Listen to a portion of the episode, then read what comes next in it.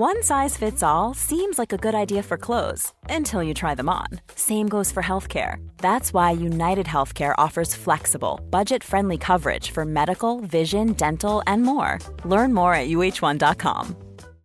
Hey, Dave. Yeah, Randy. Since we founded Bombus, we've always said our socks, underwear, and t shirts are super soft. Any new ideas? Maybe sublimely soft. Or disgustingly cozy? Wait, what? I got it. Bombus. Absurdly comfortable essentials for yourself And for those facing homelessness. because one purchased equals one donated. Wow, did we just write an ad?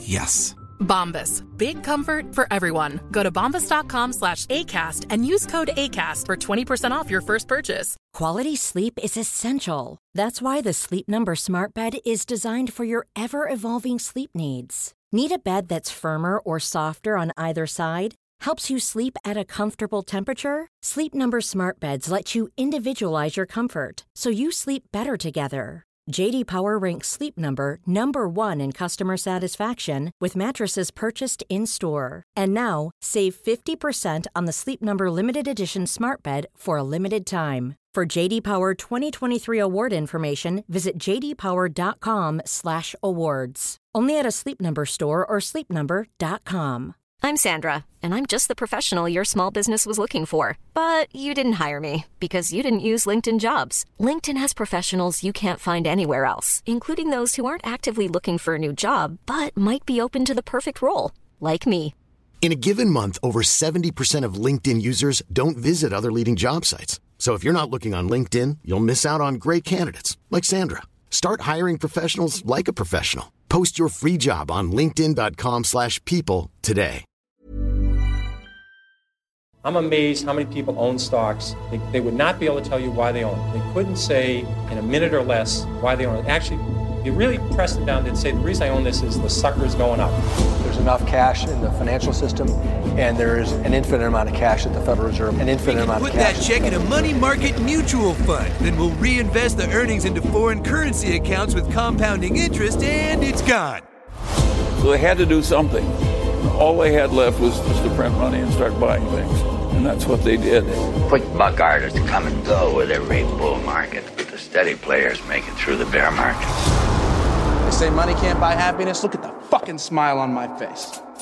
Hej och välkommen till ett nytt avsnitt av Market Makers. På skakig lina från de svenska fjällen sänder jag. Hur är läget med dig Fabian? Har du bra internet? Jo, det, ja, fantastiskt internet såklart. För jag sitter hemma i min eh, aktiebunker. Men du är ute och åker sk skidor för typ tionde gången i år. ja, det gäller ju att komma högt upp i Skistar-appen. Ja, jag tänker det. Du har Och stödkö stödköpa lite liftkort. Eh, det känns faktiskt, Skistars vd, jag har lyssnat på en intervju med honom nyligen när han pratade om, vi har ju pratat lite om dem i podden. Eh, och den har gått väldigt bra den aktien sedan dess. Men eh, de har ju pratat mycket om att bokningarna ser väldigt bra ut. Bokningsläget ser bra ut för sportlovet och sådär. Och många bokningar kommer ändå i slutet. Och, men jag måste ändå säga, nu har jag ju bara en datapunkt eftersom jag bara är ett fjäll. Men eh, jag upplever att det är väldigt mycket mindre folk än vad det brukar vara. Det är inte, såklart inte folktomt, men betydligt mindre än vad det brukar vara på ett sportlov. Så det är nog ändå så att många har, kanske har avbokat i sista minuten och sådär. Ja, du har i alla fall fått valuta för pengarna för din aktieägarrabatt. Så är det verkligen. Man får ju utdelning, man får aktieägarrabatter på både skipass och, och eh, skidskola för barnen och så vidare. Eh, och så har aktien dessutom gått upp. Fantastiskt. Vad, vad, vad mer kan man önska sig? Eller hur? Men du, vi ska inte prata Skistar idag. Vi ska prata lite rapportgenomgångar. Eh, och eh, vi kommer ju ta lite, ja det blir, det blir ett gäng case, en, en handfull med case idag faktiskt. I både sms-tjänster, oljetjänster och mycket, mycket mer, eller hur? Jajamensan! Vi tänkte vi är lite sena här i rapportperioden för vi hade ju en eh, intervju förra veckan eh, som tog företräde. Det är lite mer intressant än att sitta och prata rapporter. Men nu är vi ju ändå här. Vi vill gå igenom lite rapporter. Vi försöker kolla på de rapporterna som kanske inte så många andra poddar eh, kikar på. Så det blir lite Sinch, lite Link Mobility, Bor Valoris, och sen två nya case i form av PGS och Odfjäll Technology som är en ny Fintwit Darling. Ja, det låter som en, ett grymt upplägg för dagens avsnitt. Men eh, skakig internetlina har jag. Du hade däremot skakigt ljud. Du var ju, spelade in på mi fel mikrofon. Men nu är det åtgärdat, så nu har vi kristallklart ljud igen.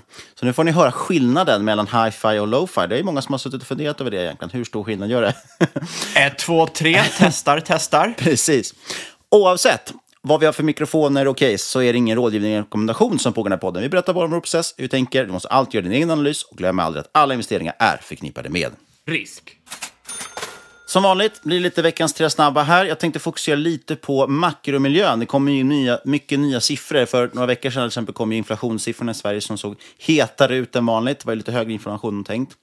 Eh, nu ser jag också, vi har ju pratat mycket om det, börsen har ju gått väldigt, väldigt bra det här sedan årsskiftet. Och det har ju berott mycket på att marknaden, för jag menar förra året så gick det ner väldigt mycket av den enkla att man såg att oj, inflationen kommer in väldigt högt. Vi måste börja höja räntorna ja, och då justeras ju priserna ner på aktiemarknaden. Inte så konstigt egentligen, det är väldigt eh, klassisk finansteori.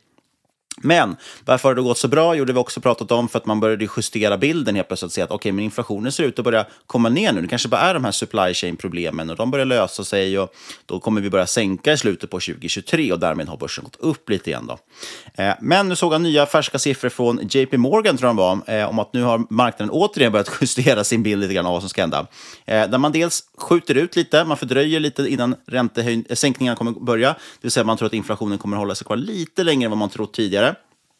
Eh, istället för att det kanske är slutet på 2023 så börjar vi istället prata om att första sänkningen kanske kommer i början på 2024. tycker jag låter rimligare. Du har ju pratat om det mycket tidigare, att historiskt så brukar inflation lite, ta lite längre tid än vad man hoppas på att komma, liksom, att komma ner igen.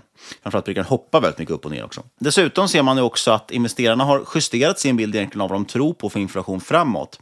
Där man istället tror för att den ska komma ner igen till liksom 1, 1% eller 0% tidigare. Eh, eller förlåt, tidigare faktiskt har prognosen att man ska komma ner till 2% igen inom ett år, eh, det vill säga enligt riktmärket då, som centralbanken har. Men nu tror man snarare kanske att den ska landa kring 3% någonting, inflationen. Så det kommer fortfarande lite högre än vad man tänkt, men ändå liksom komma ner rejält från de här nivåerna vi har idag. Eh, såg också att man har justerat bilden allt fler, eh, tittar man på nyheter och media, vad de rapporterar, så har allt fler gått från att prata om en soft landing, det vill säga den här mjuklandningen som Fed ska göra. Man ska höja räntan lite grann, inflationen ska komma ner försiktigt, men det ska inte bli någon recession, utan bara mjuklandning i ekonomin. Eh, den typen av medierapportering har i princip eh, försvunnit och istället ersatts av en raketökning, en rekordartad ökning av antalet stories nu som går där man pratar om en no landing, det vill säga att vi kommer, det kommer bli en kraschlandning då, eller ingen landning alls. Eh, och sen ser vi även att JP Morgan pratar om att eh, tittar man på liksom, de största ekonomierna i världen så ser man nu helt enkelt att eh, man tror att det kommer bli högre ränte, alltså räntan kommer gå högre än vad man tidigare trott. Toppen kommer vara högre än tidigare väntat och det kommer vara mindre sänkningar efter. Vi kommer alltså inte få nu en peak i räntor och sen sänka ner igen till de här nollnivåerna i princip som vi var tidigare, utan vi kanske kommer ligga nu på en lite högre eh, räntenivå framåt också. Och det låter väl ganska rimligt. Vi såg ju också något liknande tycker jag just nu när vår svenska inflation kom in sämre än väntat. Eh, nu istället för att det kanske skulle vara 0,25 procent höjning till så tror man sig på 0,5 procent för nästa höjning eh, och ytterligare kanske 0,25 efter det. Så det är lite tuffa tider. Räntorna fortsätter ticka upp. Och apropå inflation, nominellt just nu så ser det väldigt mycket bra ut när man tittar i bolagsrapporter.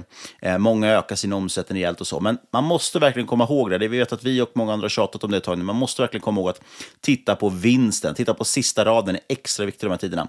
Att öka sin omsättning 10% när inflationen är 10% det betyder egentligen att du står kvar på noll kanske, om du inte också har fått ökad vinst med 10 vi såg det, tydligt, såg det tydligt nu på siffror som kom från retailförsäljning. Där man tittar på varor som har sålts, exklusive bränsle och alkohol. Det har stigit kraftigt, försäljningen där, under början på 2023. Och det låter ju jättebra. Men det är ju just för att liksom, försäljningen har ökat med drygt 10 procent. men det är ju i takt med inflationen. Tittar man istället på volymen, alltså antalet varor som faktiskt säljs, så har det minskat kraftigt, runt 7-8 procent. och det är ju då mer än den realistiska siffran kanske. Så jätteviktigt att ta med sig att man måste justera lite för inflationen. Eh, titta istället, fokusera istället på sista raden istället för att vad folk rapporterar för omsättningstillväxt. Ja, nej, men jag håller verkligen, verkligen med där. Det är så lätt att man fastnar i, kolla toplinen. Och toplinen, det spelar ingen ingen roll egentligen när, när du har inflation. Jag har sett jättemånga bolag nu. Eh, jag kollar ju mycket på offshore, det vet ni alla. Eh, och då ser man ju flera bolag där de till exempel haft 10% inflation i OPEX. Och då helt plötsligt så... Nu, nu är det många av de bolag som såklart växer mer än 10% men sitter man i sina kalkyler och räknar med att eh, OPEX eh, och marginaler ska ligga flat så kommer du få helt andra utfall än vad som kanske är eh, verkliga. Eller som kanske speglar verkligheten. Ja, precis. Och det blir också sagt rörigt att en, en business, nu har inte jag kollat faktiskt på ICA och Axfood och de här deras rapporter, men eh, en, den typen av bolag som normalt sett kanske växer 2-3 procent, de lär ju växa 10 procent nu. Eh, och då helt plötsligt kan ju det Tittar man bara på rubrikerna så kan man ju tro att det var en superrapport, men i slutändan handlar det om, de kanske till och med sålt mindre volym, men tjänar, sålt för mer men tjänar mindre.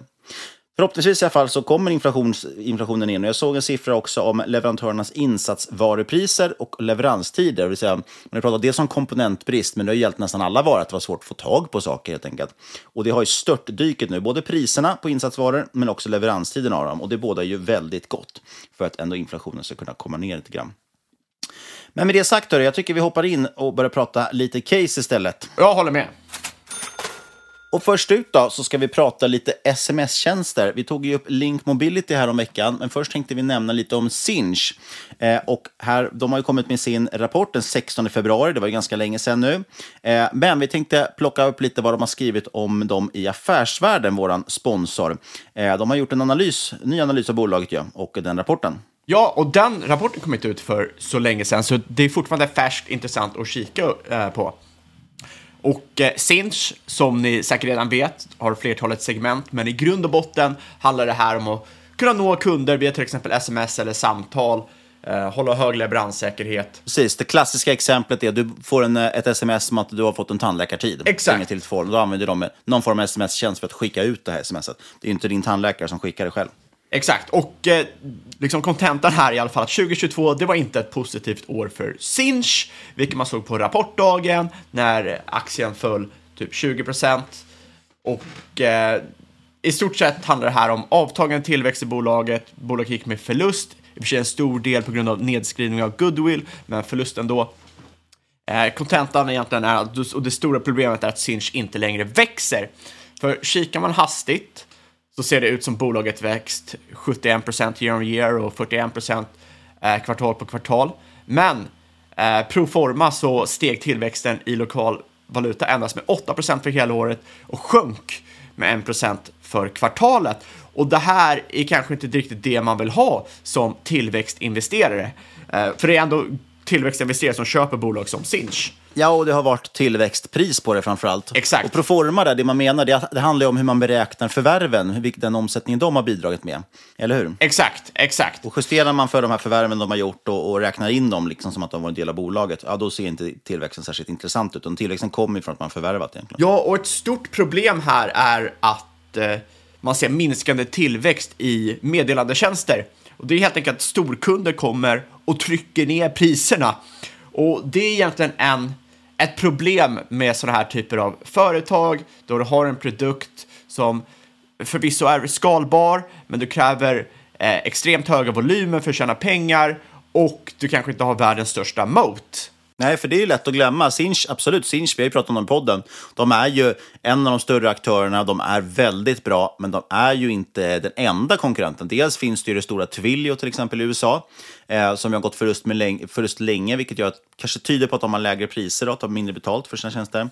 Och sen har vi även Link Mobility också, faktiskt, det, här eh, svenska, jag på att säga, men det är väl norskt, som vi pratat om tidigare, som är betydligt mindre men betydligt billigare. Just nu för Sinch ligger rörelsemarginaler på cirka 10% Bolaget handlas till en värdering, ev-ebita 14 eller P18 ungefär. Och eh, de här är ju hög, de är också höglevrade. Eh, nettoskuld låg på cirka 2,7 gånger ebitda senaste kvartalet. Det som är intressant här är att trots taskig tillväxt för det här kvartalet, skulle, man skulle kunna tänka sig att ah, ja, det är ett taskigt kvartal, men det kommer återhämta sig. Men det är inte så att ledningen eller management förväntar sig god tillväxt under 2023. Snarare än det motsatta. Istället satsar de på sitt sparprogram. Eh, konsensus är att tillväxten kommer återgå, traggla sig uppåt till 10-12 procent eh, kommande åren. Men även om det gör det, vilket det eventuellt inte gör, så tycker jag att det här ser rätt dyrt ut just nu. 10% tillväxt, P18, Eh, ja. Framförallt var det ju dyrt innan rapport. Jag menar, det är lite samtidigt därför det har sjunkit. Sjunker det ner 20 procent, ja, då blir det ändå lite bättre. P, P18 kan ändå vara okej okay för ett bolag som växer på bra och fina marginaler. Men ja, det är väl lite sådär läskigt. Men eh, kanske är det också... Det har ju gått upp andra sidan väldigt mycket senaste tiden, så att någonstans kan man börja bottenfiska sådana här bolag också. Men om vi går vidare till Link Mobility då, som vi pratade om i avsnitt 263 och eh, som du ägde aktier i då vill jag minnas, eller vad pratade om i alla fall att du kanske skulle äga aktier i? Ja, det var ju mitt sms-bolag of choice. Eh, det var ju så jäkla utbombat. Och till skillnad mot Sinch så är det ju upp sen rapport, vilket är otroligt trevligt som eh, aktieägare.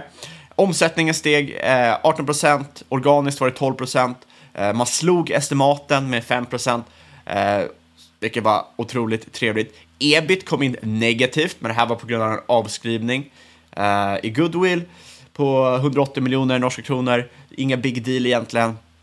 Uh, det som var lite irriterande här var cashflows kom in lägre än vad jag hade förväntat mig. Uh, för om ni lyssnar på caset när vi drog det i podden så handlar det mycket om att man ville få in, uh, man ville öka cashflows, kunna pumpa ner skulderna. Och en grej man ville vänta in där var så kallad working capital release som hade byggts upp i Q3 och det här var på grund av tajmingen mellan receivables och payables. det här borde snarare komma i Q1 och det betyder att man ja, helt enkelt få mer kassa man kan pumpa ner skulden med. Så caset är egentligen oförändrat, men det här kassaflödet kommer senare tid än vad du hade hoppats på? Exakt, en, en, en del av det fördröjs lite, men vi ska, det har ändå liksom hänt andra saker som var rätt positiva. Eh, trots det här så har de ändå lyckats få ner skulden lite, från 4,7 gånger nettet ebitda till 4,6. Eh, och det är kvartal på kvartal. Det bör fortsätta minska kommande kvartal.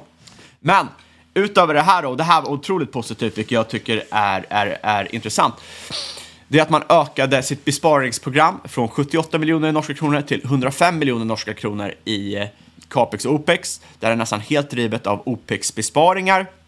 Och det här kommer såklart lyfta marginaler eh, och eh, bottom line.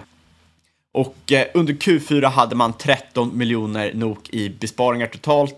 Det här kan jämföras med de 9 miljoner NOK som man guidade för. Så man ligger före i planeringen och man är mer aggressiv för att spara mer. Det betyder mer kassaflöde. Det är ändå 30 procent över guidningen, det är ändå markant. Exakt.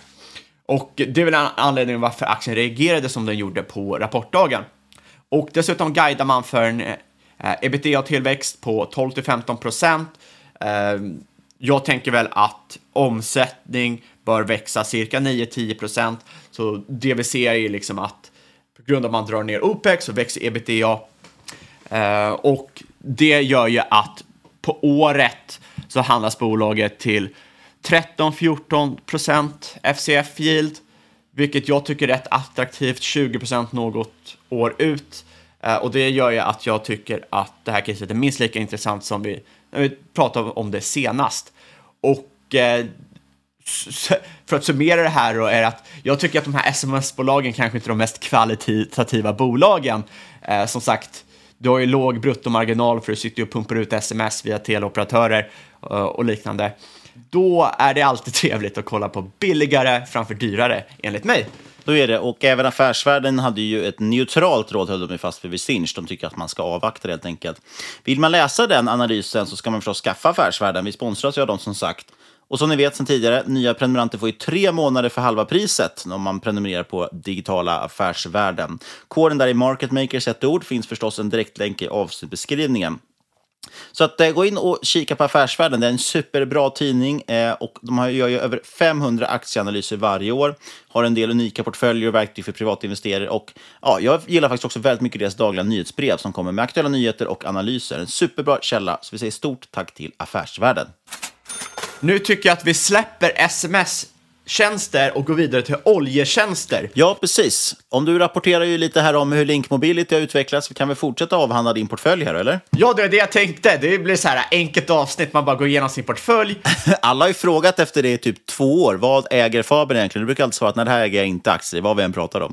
Nu äntligen ska vi föra. Nu tömmer han ut här, lägger han fram kortet på bordet. Tyvärr ett år för sent. Vi hade ju velat ha det här för ett år sedan eftersom det har varit facit under 2022. Ja, framförallt, vi har ju varit rätt dåliga på att följa upp våra case vi haft i podden. Eh, och det är väl lite för att vi vänder mycket stenar och kanske inte själva köper det. Men så fort vi köper ett bolag så borde vi egentligen fortsätta avhandla det i podden och följa upp och liknande. De gångerna vi har gjort det har det varit Många tyckte att det var otroligt tacksamt. Eh, men i alla fall, först in är Borr. Senaste året har varit otroligt fin turnaround i det här caset. Eh, vi pratade om det första gången i januari 2022. Sen dess är det väl upp cirka 280 procent. Eh, men trots den här uppgången så tycker jag fortfarande att caset är intressant. Ehm, de hade kom in med sin Q4-rapport nyligen. Resultatet kom in 4 över konsensus. Men jag tycker egentligen resultaten nu är mindre viktiga, mindre intressanta. Det som är intressant är vad man knyter för kontrakt framöver. Det är det som är viktigt. Sitter man och kollar på resultaten nu, ja visst, då handlas bolaget till sex gånger EB ebitda något år ut. Men jag tycker att det är viktigt att kolla de kontrakt som kommer rullas under 2024, vad man eventuellt kan få in för dayrates då, för det kommer sätta, sätta den slutgiltiga värderingen på det här bolaget. Och eh, lyssnar man på konf-callet för Borg så tycker de att det finns lite osäkerhet i marknaden. Inte att det finns lite osäkerheter, utan väldigt lite osäkerhet i marknaden. jag, jag tolkade när jag läste dina anteckningar som att det var lite osäkerhet. okay. ja, det, det är ändå en viktig betoning, att det är väldigt lite osäkerhet där. Det är väldigt stor skillnad. det, det känns som de har väldigt kontroll på läget. Uh, man är liksom, ens riggar, man är täckt för 2023. Uh, hälften av kontrakten rullar som sagt under 2024. Uh, senaste kontrakten för Borr knöts till en dayrate på 140 till 160 000 dollar om dagen. Eh, man förväntar sig cirka 175 000 om dagen under andra halvan 2023 och det här förväntas öka under 2024. Och det här är rätt galet med tanke på att dayrates låg på cirka 60 70 000 i snitt under 2021 och att det här är ju en, det är en fixed cost business som har många oljeservices. Det betyder liksom att en viss nivå, resten vinst. Ja, och bara för att, nu kanske jag låter tjatig här, men jag vet att folk tycker knepigt det där med dayrates. Det är ju alltså egentligen eh, ja, vad, man, vad man har för pris per dag, alltså vad man drar in per dag. Och som du säger, man har en fast kostnad för vad riggen kostar. Och desto mer man drar in i dayrate, det desto mer man kan faktiskt pumpa upp och tjäna pengar på det, eh, desto mer blir ju vinsten då. Exakt, exakt. Uh, och det, det är det som är varför, varför många dras till de här bolagen i en bullcykel. Intressant också är att Borr nu, tycker jag, handlas rätt, rätt lågt. Implicerad long term day rate kring 110-115 eh, tusen dollar mot leading edge som vi nämnde var 140-160. Eh, så han handlas egentligen till rabatt mot de leading edge day rates som man får in, medan snarare historiskt så har man handlat till ett cirka 50% premium och det är för att man har en modern flotta som många eh, företag premierar. Så jag tycker det är en intressant dynamik just nu när marknaden fortsatt är väldigt tight Eh, man är nära full utilization och eh, det, det, det, är helt galet hur snabbt det har gått och det betyder i stort sett att alla riggar är uthyrda. Eh, och mycket drivs här av Mellanöstern som skiftar över allt mer mot shallow water, Eh, men även andra trakter som hakar på, som vi tidigare pratat om i podden, då shale inte längre är lika ekonomiskt som man hade trott att det skulle vara. Och enligt Borr så kommer man inte se new builds förrän man får kontrakt på 175k med 7-10 års horisont. Och vad, liksom, new builds är viktigt att hålla koll på, nybyggen alltså på svenska. För när du får in nybyggen så ökar ju såklart eh, utbudet och Eh, då dras ju priserna ner. Och det är det som brukar hända i en så här boom-bust-cykel som offshore är. Rätt lätt att förstå när man förstår den biten. Eh, men i alla fall, man tror inte nybyggen kommer hända förrän man får in kontrakt på 175 000 day rate där kontraktet varar i 7 till 10 år. Medan vi inte är där än så säger Borg själva att de anser att vi inte är långt ifrån. Förstår ni hur galet cashflow man kan få från ett sånt kontrakt? Jag vill knappt tänka på det, det är helt, det är helt absurt. Men enligt bolaget själva är inte den nuvarande globala flottan i närheten av tillräckligt eh, när det kommer till jackup rigs för att täcka eh, efterfrågan och eh, det kommer behövas nya tillgångar i marknaden. Det kommer till slut komma nybyggen och det kommer finnas en väldigt intressant period där medan man håller på att bygga innan de kommer ut, då kontrakten kommer vara helt galna. Eh, utöver det här så kan man nämna att Borr uh, eh, by far har den största backloggen, uh, förutom möjligtvis RIG, eller Transocean som det heter. men det är en amerikan, de har också ännu högre leverage än vad Borr har och en annan typ av flotta, så det är inte äpplen till äpplen. Det som är intressant här också är att Borr nu börjar prata om utdelning redan inför nästa år, vilket historiskt sett varit väldigt positivt för de här typen av bolagen eh, eftersom de brukar re-ratas på det här. Eh, kika till exempel Seadrill förra cykeln eh, och Tor Olof som är ordförande Borren eh, var också tidigare vd i Seadrill så det är rimligt att man antar en liknande playbook här. Uh, men innan det, som med många av de här lite leverade offshore-bolagen, så kommer man behöva lösa sin 2025 eh, och 2026 maturities. Eh, lär dock inte vara något problem i den här miljön. Eh, när man ser den här sjuka bullmarknaden. Rulla sina obligationer egentligen, eller hur? Rulla sina lån. Ja, exakt, exakt. Eh, och det, det, är nog ingen risk här man kommer behöva göra någon ny emission. Eh, och man borde kunna få rätt eh, bra, eh, liksom förmånliga terms, eh, inte liksom samma ränta som man betalar nu och ändå kunna gilda typ 20-25% i cashflows. Eh, ja, jag tycker fortsatt att Borr ser väldigt, väldigt intressant ut och jag tror ju att hela den här offshore-cykeln eh, bara håller på att börja. Med det sagt tycker jag vi hoppar vidare på Valaris. För det är ett bolag vi har pratat om i podden som jag inte är lika positivt inställd till. Nej, precis. Och det var väl caset vi pratat om att de hade ju egentligen mycket högre belåning, va? mycket högre leverage och därmed skulle kunna vara det. Så att det inte är så kvalitativt bolag, men de skulle kunna generera väldigt hög avkastning förhoppningsvis. Det var väl eh, caset va? I Valaris? Nej, grejen var att det faktiskt var tvärtom. Ja, förlåt. De hade inga skulder. Okay, ja. Mm. Minnet är kort ja, men bra. Då, då, jag chansade, jag visste att det var ett nolltal, så jag chansade. Jag tänkte det var 50-50 att det var rätt. Exakt, de, de gick in i så Chapter 11, eh, alltså de konkade, fick skulderna utraderade och sen köptes de ut. Det, det man märker nu är ju att management inte är så jäkla hungriga. Eh, så vi har haft lite av ett, jag menar kvartalet var inte så dåligt i sig, det är det man, man hör på conference callet. Och det är det att management har så sjukt negativ outlook. Uh, till skillnad mot alla andra offshorebolag som är så jäkla bullish att de bara skakar. Men jag menar, uh, några exempel på liksom Valaris som jag pratar, de, uh, för det första, de maxar inte dayrates trots att det är en väldigt tight marknad. De nöjer sig med rätt mediokra dayrates. Uh, vi snackar nu att de, de knyter kontrakt som kanske är hälften av leading edge-kontrakt. Man har två stycken köpoptioner på riggar, färdigbyggda. Uh, cirka 120 till 200 miljoner dollar och sen lägger man till lite upgrades och mobilization fee. Men det här skulle ta just nu några år att betala av och sen är det bara pure profits. Uh, ännu kortare om man säger högre day rates. Men Valaris, uh, de säger att de tror att det här är en dålig investering. de kommer nog inte de antyder att de nog inte kommer exercisa de här opparna. Och inte köpa de riggarna. Exakt, det känns väldigt, väldigt bearish. Och sen framförallt vill de inte reaktivera så här stackade riggar, alltså riggar som man inte använder, på grund av att de anser att det är en dålig investering. Så de vill bara använda flottan som tydligen, eh, eller som är i, i, i, i körform just nu. Man, man undrar ju lite vad de, tänk, alltså vad de väntar på i sånt fall. Om de har optioner till att liksom, de kan ta högre priser egentligen, men de väljer att inte göra det. De nöjer sig med mediokra kontrakt. De har möjlighet att köpa in fler riggar och det är en superbullish marknad. Varför gör man inte det? Och dessutom tar de inte fram de riggar de har som inte används. Alltså det, det är ju lite så här, vad är det de väntar på? Det kan ju inte bli bättre tider för oljemarknaden. Ja, jag, jag, jag, jag, jag tror problemet här är att Valaris håller, de har lite för mycket tjänstemän i sin management. Kanske håller på att försöka ESG-klassificera, så de tar, försöker ta bort alla oljeriggar, så kan de säga att de jobbar med ESG. Ja, det är sant. Men grejen är att du, i en sån här marknad du behöver ju ha lite bett, du behöver ju ha lite cojones. Eh, och kikar man till exempel på Transoceans kvartal, eh, så de är så sjukt bullish eh, och de, liksom, de jobbar ju i liknande segment som Alaris.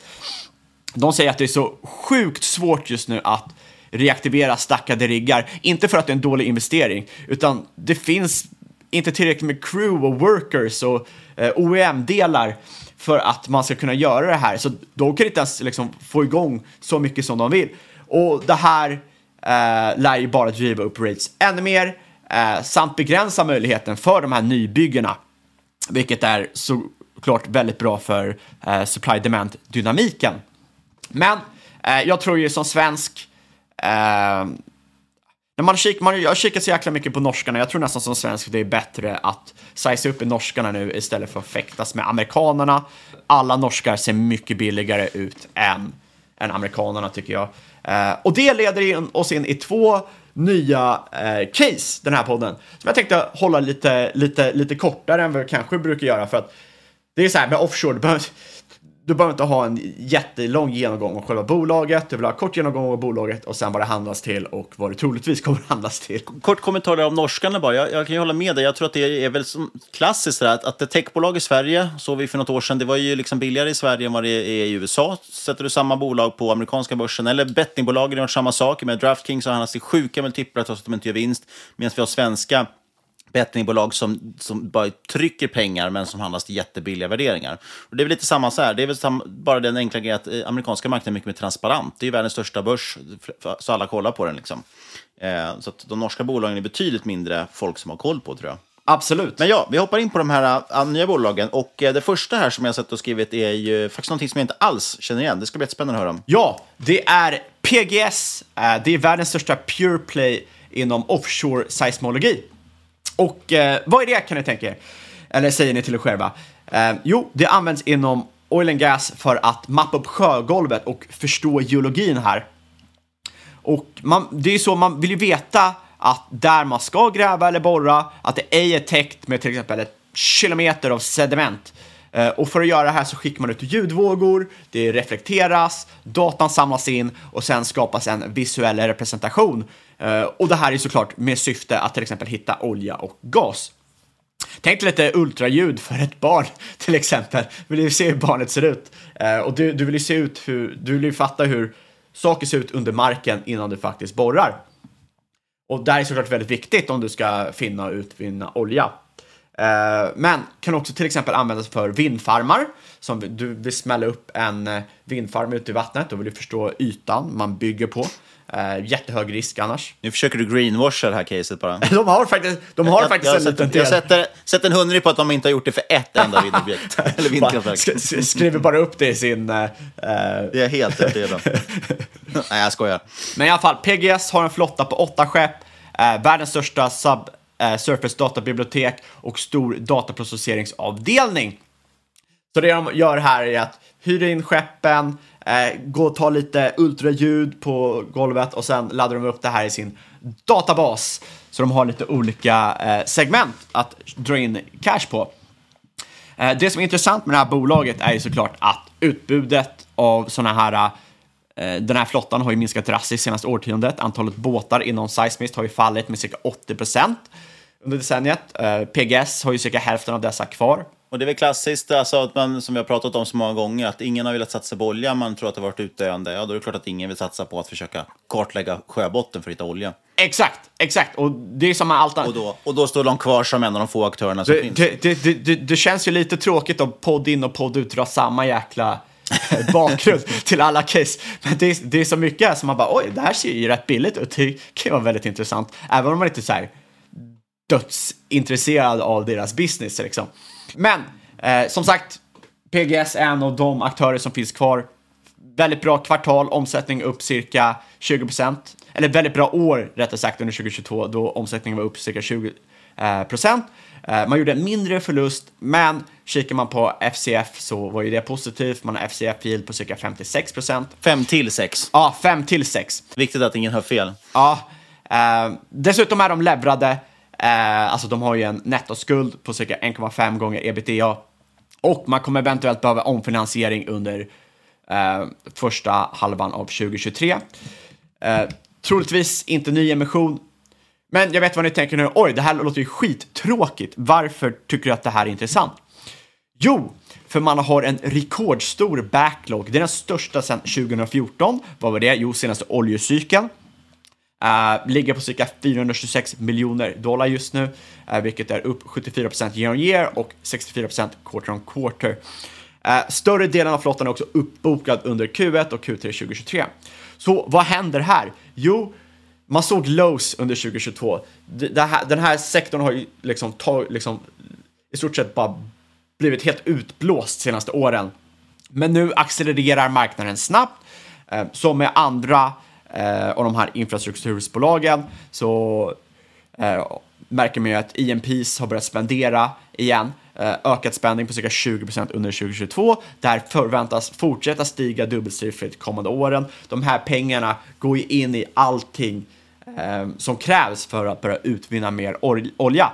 Och då krävs det ju såklart att man förstår vart man borrar. Så kollar man ut mot 2023-2024 så handlas det här bolaget till en free cash flow yield om 30-40%. Uh, ehm, och det verkar väldigt, väldigt billigt. Uh, jag tycker väl att du kanske skulle kunna halvera den free cash flow yielden för, och då skulle det ändå se billigt ut. Men det skulle nog vara lite mer rimligt än vad det handlas till nu ja, så ah, alltså, ser ut som ett väldigt billigt bolag. Eh, visst har lite, häv, lite hävstång, men är ju också en sjukt bullad sektor. Och eh, ja, galet kassaflöde som handlas lite, lite för billigt. Vi glömde köra lite disclaimers med att vi kör bolagen, så vi får väl ta det på slutet vad vi äger aktier i de här bolagen. Men vi har ett bolag till vi ska ta innan vi hoppar ur, eller innan vi är klara. Eh, och det är Oddfield Technologies, en riktig Twitter-darling som säkert också blivit lite förvirring kring, eh, eftersom det finns ju flera bolag som heter Oddfield. Eh, men Oddfield Technologies är ju ticker OTL. Ja, exakt. Och det är en avknoppning från Oddfield Drilling.